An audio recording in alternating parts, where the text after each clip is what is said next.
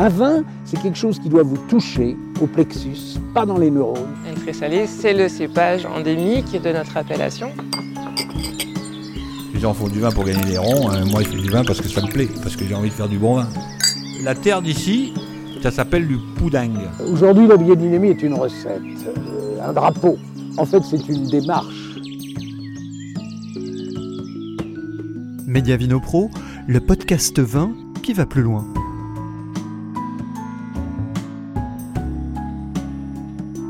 Julien Gilles et sa femme Julia se sont installés en 2006 dans la partie méridionale des terroirs de Limoux. S'ils ne pratiquent pas l'agriculture biologique, ils n'utilisent pas pour autant de produits phytosanitaires grâce à une méthode bien spécifique, la méthode cousinier. Domaine Plauroux-Carrel, des vins et une méthode. Donc Julien, on est dans, dans votre caveau, donc un, un caveau, je dirais, à taille humaine. Oui, oui, oui, euh, nous sommes une petite exploitation de, de 10 hectares sur l'appellation Limoux et cité de Carcassonne. Voilà, on est sous la, sous la maison, exactement, euh, un petit caveau. Voilà, pour l'instant, ça reste comme ça. Donc géographiquement, vous, êtes- vous êtes situé euh, à une extrémité de, de Limoux. Euh, oui, on est à l'extrémité nord, du coup, mais un terroir méditerranéen. C'est un peu le paradoxe sur Limoux, c'est que plus on est au nord et plus il fait chaud. Voilà, après, euh, les caractéristiques du climat méditerranéen, c'est euh, donc un climat un peu plus sec que sur le reste de l'appellation Limoux, même s'il y a quand même une pluviométrie qui est bien supérieure au, reste de- des appellations du Languedoc.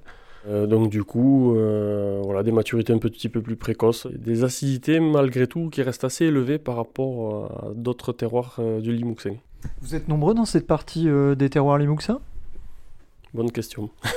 Vous connaissez quelques voisins, j'imagine, quand même. Euh, oui, j'en connais quelques-uns, mais euh, comparé aux autres, euh, aux autres secteurs, je euh, je saurais pas le dire. On connaît pas, malheureusement, on connaît pas tous les producteurs.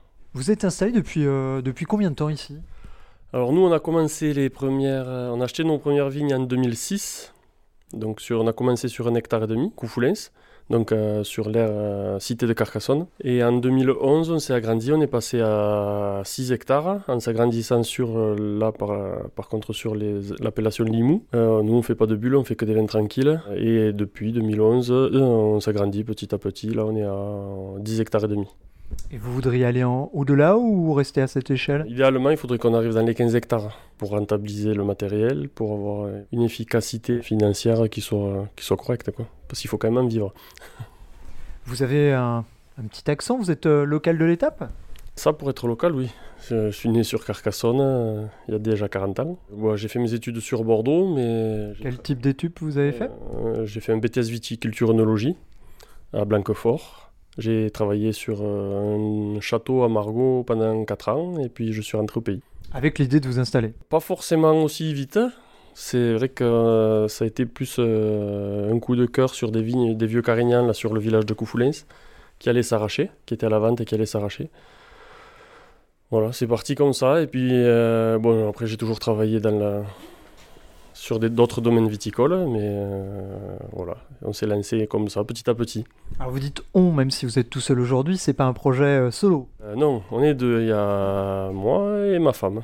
Voilà, on qui aussi a toujours travaillé dans le vin, plus sur la partie marketing et, et commercialisation, même si ça lui plaît de moins en moins. Et qu'elle préfère la partie vin pur. Ouais, elle préfère la partie, oui, tout ce qui est vigne, cave. voilà, on aime bien être au grand air. Je comprends, surtout que vous avez un, un bureau plutôt sympathique. Euh, Il y a pire, on va dire. Le décor euh, sur, euh, sur l'aire euh, Limouxine, et avec les, les Pyrénées en arrière-plan, c'est plutôt sympa. Vos vignes sont à quelle altitude? Alors, on a des vignes de 130 à 300 mètres, à peu près. Avec Voilà, une euh, géologie assez homogène ou? Euh, non, alors en géologie, on a sur Coufoulens, donc sur la, tout ce qui est IGP Cité de Carcassonne, on est sur des marnes gréseuses. Donc c'est des terroirs assez, qui retiennent très bien l'humidité, donc on a des beaux équilibres sur, pour des carignans du Languedoc. Ensuite sur euh, Poma, là où on a tous les rouges, euh, sur l'aire d'appellation Limoux, là on est sur de l'argilo-calcaire. Et pour les blancs, on est sur la commune de Sépi, donc euh, c'est à limite Limoux, et là on est sur des sables blancs. des sables très profonds, donc on a, qui re- où on, a- on arrive à avoir de belles fraîcheurs. Sur les blancs, c'est quand même essentiel. Donc votre euh, parcours, vous avez toujours voulu être vigneron? Euh, oui, oui, oui. Moi, j'ai toujours euh, voulu travailler dans les vignes. Donc, même si personne de ma famille n'était dans ce milieu-là, moi, j'ai voilà, j'ai grandi au milieu des vignes et ça m'a toujours, toujours plu. Le vin aussi. Donc, voilà. Autant euh, se faire plaisir euh, en travaillant. Et alors du coup, le, votre installation, vous êtes euh, installé avec des vignes de Carignan. On est assez loin de Limoux dans la stylistique même avec des Carignans. Oui, alors c'est-à-dire que sur Limoux, le, le carignan est assez difficile à faire, à mener jusqu'à maturité, même s'il était dans l'appellation euh, Limoux rouge, ainsi que le grenache, qui sont des- deux cépages qui sont très typés méditerranéens. Donc là, nous, sur Coufoulens, quand même, on, on a, sur, par exemple, sur des chardonnays, il y a 10, même si on n'est pas très loin, il y a au moins une dizaine de jours d'avance sur les maturités. Donc pour le carignan, euh, ça nous permet de nous de ramasser des carignans vers entre le fin septembre et mi-octobre, selon les millésimes. Donc ici, par rapport à votre positionnement, vous jouez en fait sur deux, deux, deux styles de vin, je dirais, deux, deux terroirs aussi, Ouais, voire plus. oh, ouais. je sais pas si on joue, on fait avec les terroirs. Après, euh, tout dépend des millésimes. Il y a des millésimes qui peuvent être très compliqués en rouge, comme par exemple 2013, qui a été, où on a eu un été très froid. Donc les maturités ont été euh, très tardives. Sur certains cépages, ça a été très très compliqué. Donc voilà, après, sur des, parfois, sur, comme en 2013, il y a des cuvées euh, qu'on ne fait pas carrément, pour, euh, qui sont pas au niveau du, des, autres, des autres années ou de ce qu'on veut faire. Donc euh, voilà, c'est on peut... euh, je ne dirais pas qu'on peut se le permettre, mais on, fait en sorte d'avoir une qualité quand même assez, assez régulière, même est d'un millésime à l'autre. Il y a des spécificités, spécificités différentes. Alors pour revenir un petit peu à notre euh, thématique, l'objet de tous nos reportages, euh, vous êtes né à Carcassonne, vous disiez, euh, que- quelle image vous aviez des vins de, de Limoux avant d'avoir vos premières vignes en fait sur Limoux? Euh, C'était des vins de fête, hein, surtout avec la, la blanquette et le crément, et avec Toquet Clocher aussi. C'est des souvenirs de jeunesse euh, assez sympathiques. Après, voilà, Limoux, ça a toujours été, euh, surtout sur les blancs, des, des vins assez qualitatifs. euh, une homogénéité quand même de terroir, et chez les vignerons, on retrouve quand même une trame assez marquée sur les Limoux. Que vous définiriez comment?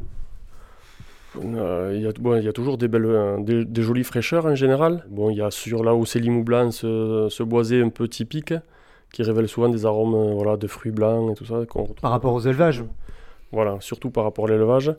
Après, c'est vrai que nous, on fait des cuvées où euh, on n'utilise pas de bois sur les blancs. Et voilà, on a des arômes un peu plus primaires. euh, voilà. Là, par contre, sur, sur euh, des élevages plus classiques, on retrouve moins cet aspect, terro- pas terroir, mais qui marque un petit peu les veines de Limoux. Au niveau de votre approche culturelle, donc vous précisiez tout à l'heure que vous n'étiez pas en agriculture biologique euh, et que vous aviez une, euh, une approche euh, spécifique. Est-ce que vous pouvez nous en dire plus? Alors oui, nous on, travaille avec la méthode Cousinier, donc c'est un producteur d'engrais sur, sur Narbonne qui faut aussi beaucoup de conseils. Donc tout est basé sur les équilibres du sol, donc il y a beaucoup d'apports organiques, mais euh, selon les millésimes, il y a des corrections à faire au niveau foliaire.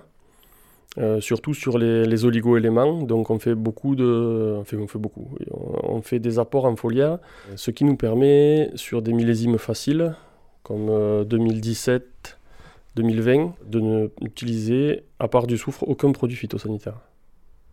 Euh, Pas du tout de cuivre. Euh, bon, après, c'est des années faciles. Sur les années plus compliquées, moi, je suis pas un fanat du cuivre, donc on est sur des produits conventionnels, mais on est sur euh, entre 2 et 3 traitements par an. Et cette méthode cousinier là, consiste à quoi? Et vous êtes nombreux à l'utiliser? Alors, sur, euh, sur l'Aude, euh, on est plusieurs, oui. Il y, a- il y a des gens qui l'utilisent depuis plus de 40 ans. Tous les domaines, euh, je n'ai pas trop le droit de dire le nom, mais il y a de- beaucoup de gros domaines de Champagne, de Bordeaux aussi qui l'utilisent. C'est une méthode d'observation, beaucoup, beaucoup, et beaucoup d'analyse. D'analyse de sol, dès le départ, qui sont beaucoup plus poussées que des analyses traditionnelles, qui sont faites par une machine euh, à la Chambre d'agriculture du Gers. C'est la même machine qui est partie sur Mars, en fait, pour faire les analyses de sol. Donc c'est beaucoup plus poussé et c'est beaucoup plus, on peut l'orienter beaucoup plus facilement sur le potentiel d'extractabilité des, des racines de vigne. Parce que selon euh, ce qu'on fait pousser, un pied de tomate, il va pas forcément aller chercher les mêmes choses qu'un pied de vigne. Et après, au niveau foliaire, donc euh, pour les, corrections qu'il qui peut y avoir à apporter, c'est des analyses spéciolaires, des analyses de lembe pour voir s'il y a des carences. Ce qui permet souvent de corriger le calcium et la silice, qui sont euh, en fait les barrières naturelles de, la vigne pour tout ce qui est cryptogamique, tous les toutes les maladies comme le mildiou et l'oïdium. Donc vous n'utilisez que ces euh, traitements quasiment euh, sur, dans, dans, des années euh, normales Sur des années normales, oui. Ouais, on est quasiment sur zéro phyto. Et comment vous avez découvert cette méthode pour le coup? Alors, parce que j'avais un copain qui travaillait déjà avec sur Bordeaux depuis pas mal de temps. Et voilà, bon après je me suis renseigné, je les ai rencontrés, c'est des gens formidables, c'est des puits de science. Ils connaissent le, le, fonctionnement de la vigne sur le bout des doigts et c'est toujours très intéressant de discuter avec eux, de les rencontrer. Donc concrètement, c'est des apports de, de quel ordre euh, dans, dans, donc sur les sols, sur les feuilles? Alors sur les sols, c'est des engrais organiques qui sont fabriqués à, à, euh, selon les besoins de la parcelle, donc selon les analyses de sol. Euh, c'est des engrais organiques, euh, voilà, il y a une base auquel sont rajoutés des, eh bien, tout ce dont a besoin la, la, parcelle. Et après, donc sur les, tout ce qui est en foliaire, donc euh, évidemment, on ne peut pas apporter d'organique sur du foliaire, ça ne marche pas. Donc ce sont des engrais minéraux en foliaire, mais c'est surtout basé sur euh, tout ce qui est silice, euh, zinc, que, des, que des oligo-éléments essentiellement, justement pour corriger. si on a un sol qui fonctionne bien avec un bon apport au sol, il n'y a pas de grosses corrections à faire en foliaire, mais il y a toujours des petites, voilà, pour avoir des peaux un peu plus épaisses avec la silice, donc ça évite les, tout ce qui est botrytis, voilà, c'est tout un ensemble de choses qui font que la vigne se porte bien et elle arrive à, gérer les attaques toute seule sur les années les plus. Euh, voilà, des années normales. Après, sur des années très compliquées, il faut quand même venir en soutien avec des, produits phytosanitaires plus classiques. L'approche bio vous intéresse pas, vous, euh, personnellement? Euh, Avec cette approche-là, nous, on, passe beaucoup moins de fois avec le tracteur dans les vignes qu'en bio. Donc, euh, au niveau des traitements, je parle. Euh, sur une année, par exemple, un peu compliquée comme 2018, on est passé sept fois. J'ai certains voisins qui sont en bio, avec qui je m'entends très bien. Ils sont passés plus d'une vingtaine de fois pour du cuivre. Donc, au niveau gasoil, au, euh, au, niveau tassement des sols. Et puis voilà, on utilise, ça permet aussi d'utiliser très peu de cuivre. Parce que bon, le, cuivre se stocke dans les sols aussi et peut avoir des effets néfastes sur les sols et sur la santé de, de celui qui l'utilise aussi, parce que ça reste un produit, un, mét un métal lourd. C'est une, euh, une méthode qui est scientifiquement euh, éprouvée? Euh, oui, oui. Ils ont mis plus de 10, euh, plus de 10 ans à, mettre en place le, schéma et le, suivi des parcelles pour, et les essais avant de le valider et de commencer à le conseiller aux, vignerons.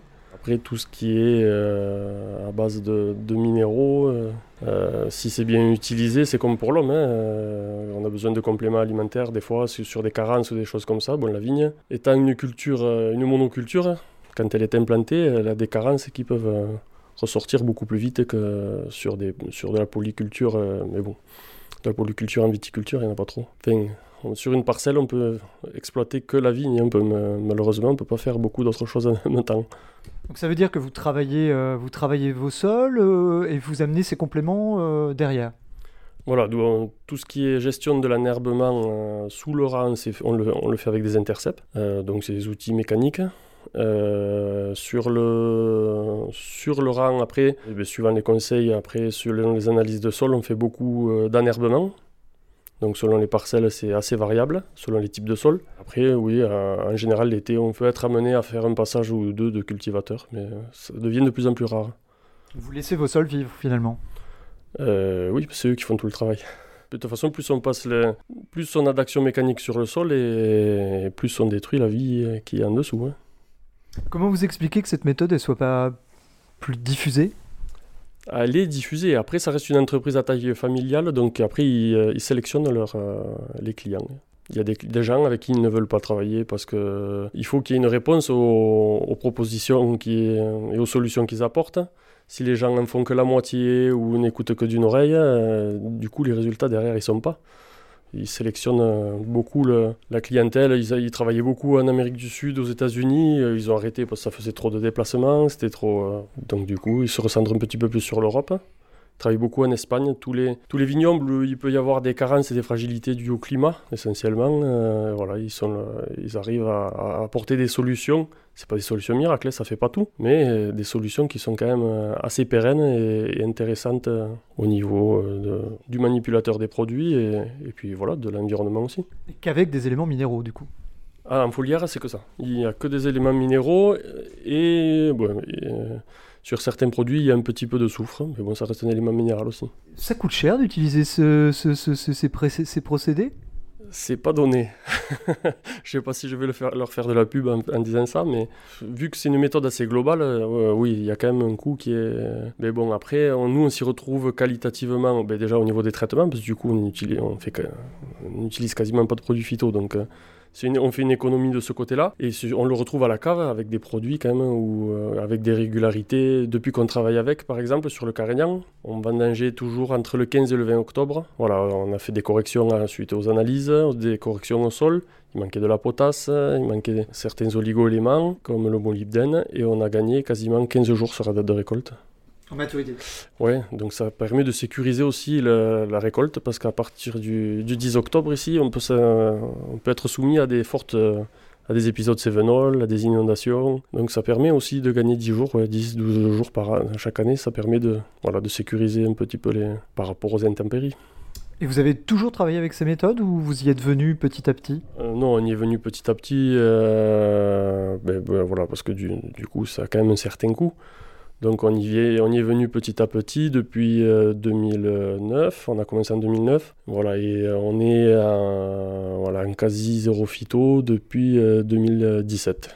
So, voilà, il faut quand même le temps de, de, rééquilibrer les vignes, ça se fait pas du jour au lendemain, quoi, hein, au niveau des sols euh, et tout ça, il faut, c'est quand même beaucoup de travail. euh, d'observation, euh, parce que les analyses ne font pas tout non plus, il faut quand même euh, mettre le nez dans les vignes. Et voilà, non, c'est pas, pas du jour au lendemain, c'est pas, c'est pas magique. Et aujourd'hui, vous pourriez vous, vous passer de tout ça ou ça voudrait dire que vous, ça remettrait en question votre travail?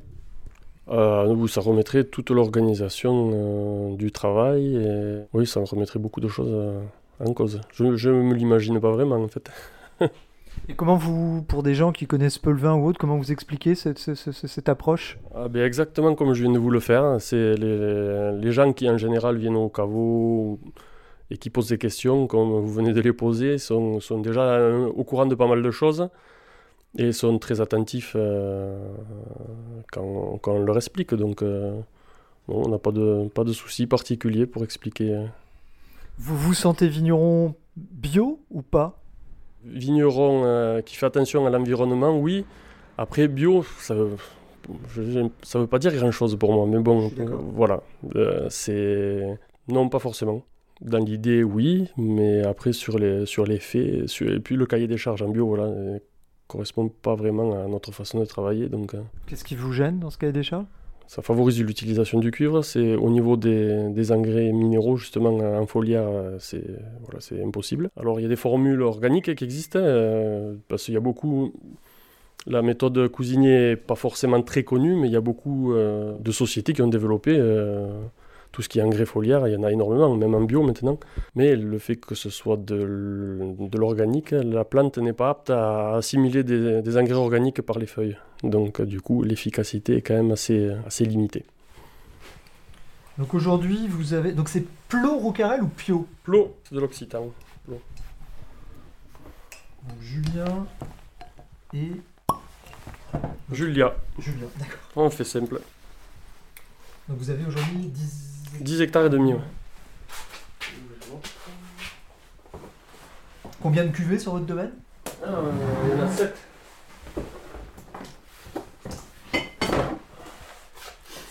Donc là, le premier qu'on va goûter. Le premier, le Peyret 2019. Donc c'est le plus classique, le limou le plus clas- classique qu'on fait.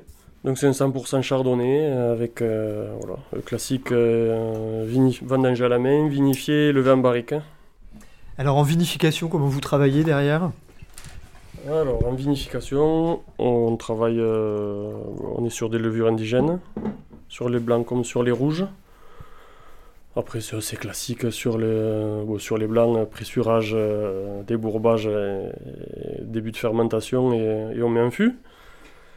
Et sur les rouges, alors, ça dépend des années, euh, ou beaucoup de pigeage, de pigeage des remontages, après, tout dépend du profil euh, du millésime.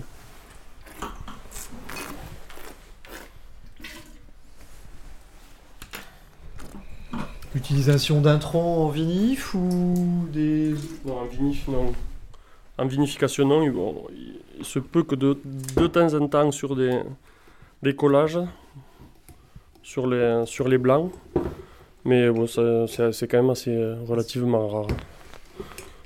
Un petit peu de, de, de- de soufre en Ouais, vinif sur, deux, sur les blancs, oui. bah, c'est vrai que la, la vinification en barrique, en fût, permet d'avoir des doses de SO2 beaucoup plus faibles que sur des, sur des vins plus, euh, avec un élevage plus classique.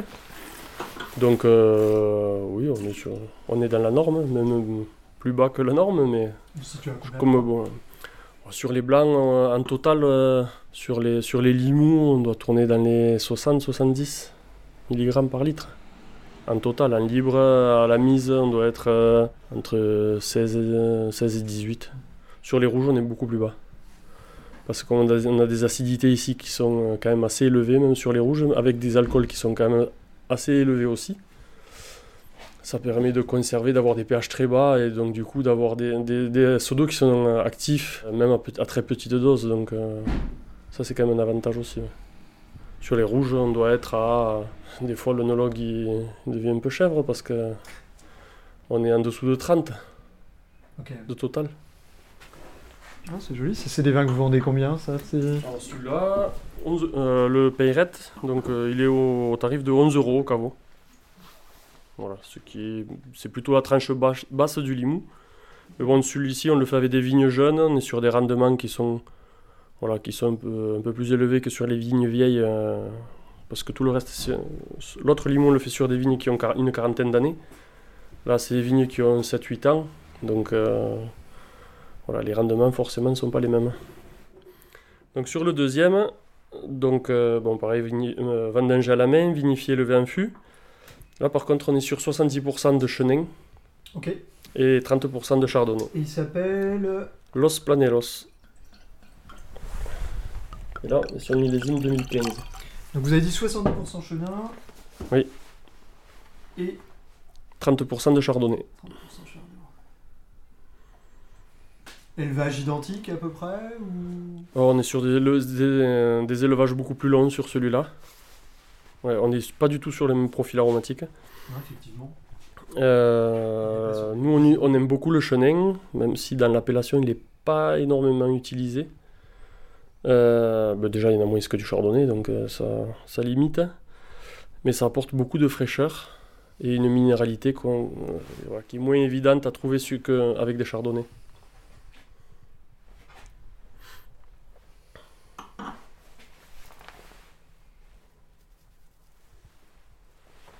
Oui, ça n'a strictement rien à voir en aromatique. euh.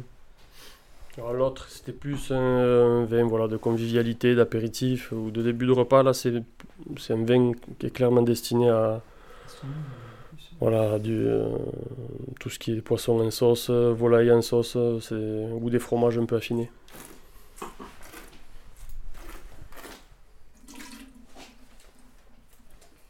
Il y a plus de, plus de richesse, plus de volume de bouche. Plus de structure dans... Ouais, ouais, là, là, là, l'âge des des vignes, il fait beaucoup. Hein. L'âge des vignes, il fait Oui, beaucoup. bien sûr. Plus de concentration quoi, sur ce, sur ce vin. C'est ça. Et ça, vous vendez ça combien? Là, on est à 16 euros. D'accord. Vos circuits de distribution, c'est quoi en général? Là On travaille beaucoup à l'export. Et après, on a quelques, euh, quelques cavistes sur Toulouse, sur Carcassonne, sur Bordeaux. Et après, quelques restaurants. La, com la, commercialisation, c'est pas notre, notre dada, donc euh, à l'export, c'est bien parce que c'est des grosses quantités. Ça facilite les.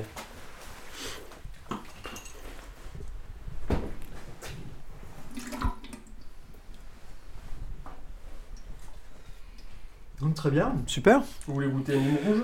Je sais pas si vous en avez Euh, si vous en avez un, ouais, carrément. On a fait une dégustation hier. Pour du rouge, il risque d'être un peu frais. 13 vents. Et 13 avant, ouais. Euh, C'est la parcelle euh, de Syrah, c'est la parcelle la plus haute du domaine. Voilà, c'est- on l'a appelé comme ça. Comme ça. Euh, là, non, là sur Limoux, c'est Merlot 50%, Ouais. Cabernet Sauvignon et Syrah. Et là, on est sur un élevage de 24 mois en barrique. Donc, on nous n'utilise pas de, de, de fûts de 225, c'est que des fûts entre 300 et 600 litres. Des grands contenants. Voilà, et euh, on achète deux fûts neufs par an sur, le, sur la quarantaine qu'on a. Donc vous, au-delà de Limoux, vous, vous jouez vraiment sur d'autres... euh, Vous êtes un peu à la croisée des chemins finalement euh, sur vos terroirs méditerranéens là. Euh, oui, après sur les rouges, c'est vrai qu'on se donne beaucoup plus de liberté que sur les blancs. Déjà, le cahier des charges, on a aussi Limoux rouge et voilà, il y a beaucoup plus de cépages. Euh, bon, après, on n'en fait qu'une cuvée en Limoux rouge. Après, on s'amuse un peu plus sur, le, sur les autres cuvées qu'on a en IGP Cité de Carcassonne. Ou même sur des cuvées qu'on fait, on fait deux cuvées pour euh, un ami à nous. Donc c'est lui qui se charge de les commercialiser. Où là, on a un 100% Cabernet Sauvignon et euh, une Syrah aussi. Un 100%. Très frais ça. Voilà, c'est l'avantage de Limoux, c'est que ça garde toujours. Là, on est sur un millésime 2015 aussi. Ah oui Ouais. Donc ça garde toujours une belle fraîcheur. Et là on Ouais. est sur un Limoux, ouais. Malgré que ça fasse 14,5, ça reste quand même. euh, Ouais. Ah oui, il y a un équilibre, euh, on se doute absolument pas qu'on est proche des 15 degrés d'alcool. C'est ça. Euh, il y a même une tonicité. Ça. Nous, ça a toujours été notre, euh, notre fer de lance, c'est de travailler sur les équilibres. Voilà, depuis qu'on a les vignes, euh, voilà, toujours avoir un équilibre alcool-acidité. C'est ce qui permet de, de garder le vin le plus longtemps et euh, de garder cette fraîcheur et cette, voilà, ce peps un petit peu.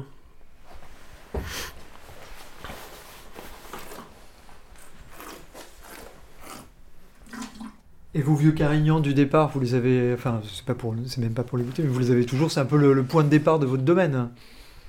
Euh, oui, oui, on a commencé, euh, on a commencé par ça pendant 5 ans, donc euh, ouais, ouais, c'est les, c'est nos cuvées phares hein, du domaine. Donc du coup, vous regardez des deux côtés euh, Les- au niveau de votre domaine. Ça, c'est le point de vue du Carignan. là. Ah oui, il est bien votre carignan là-bas. Ouais, il ça va, hein, il y a pire.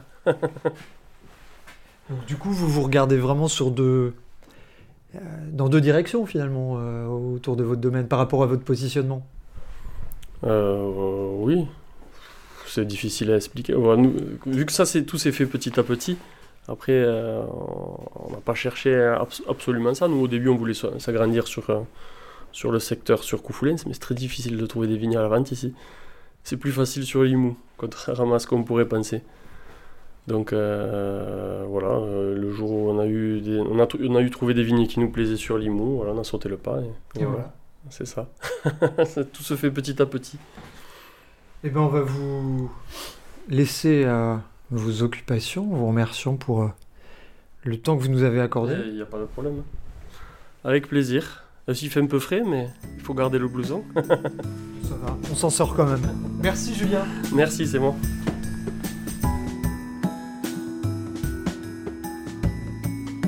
Domaine Pleuroux-Carrel, des vins et une méthode. C'était un reportage de Fabrice Tessier, mixage Mae Kubo. Ce podcast est disponible à la réécoute sur les plateformes Spotify, Deezer et Apple Podcast.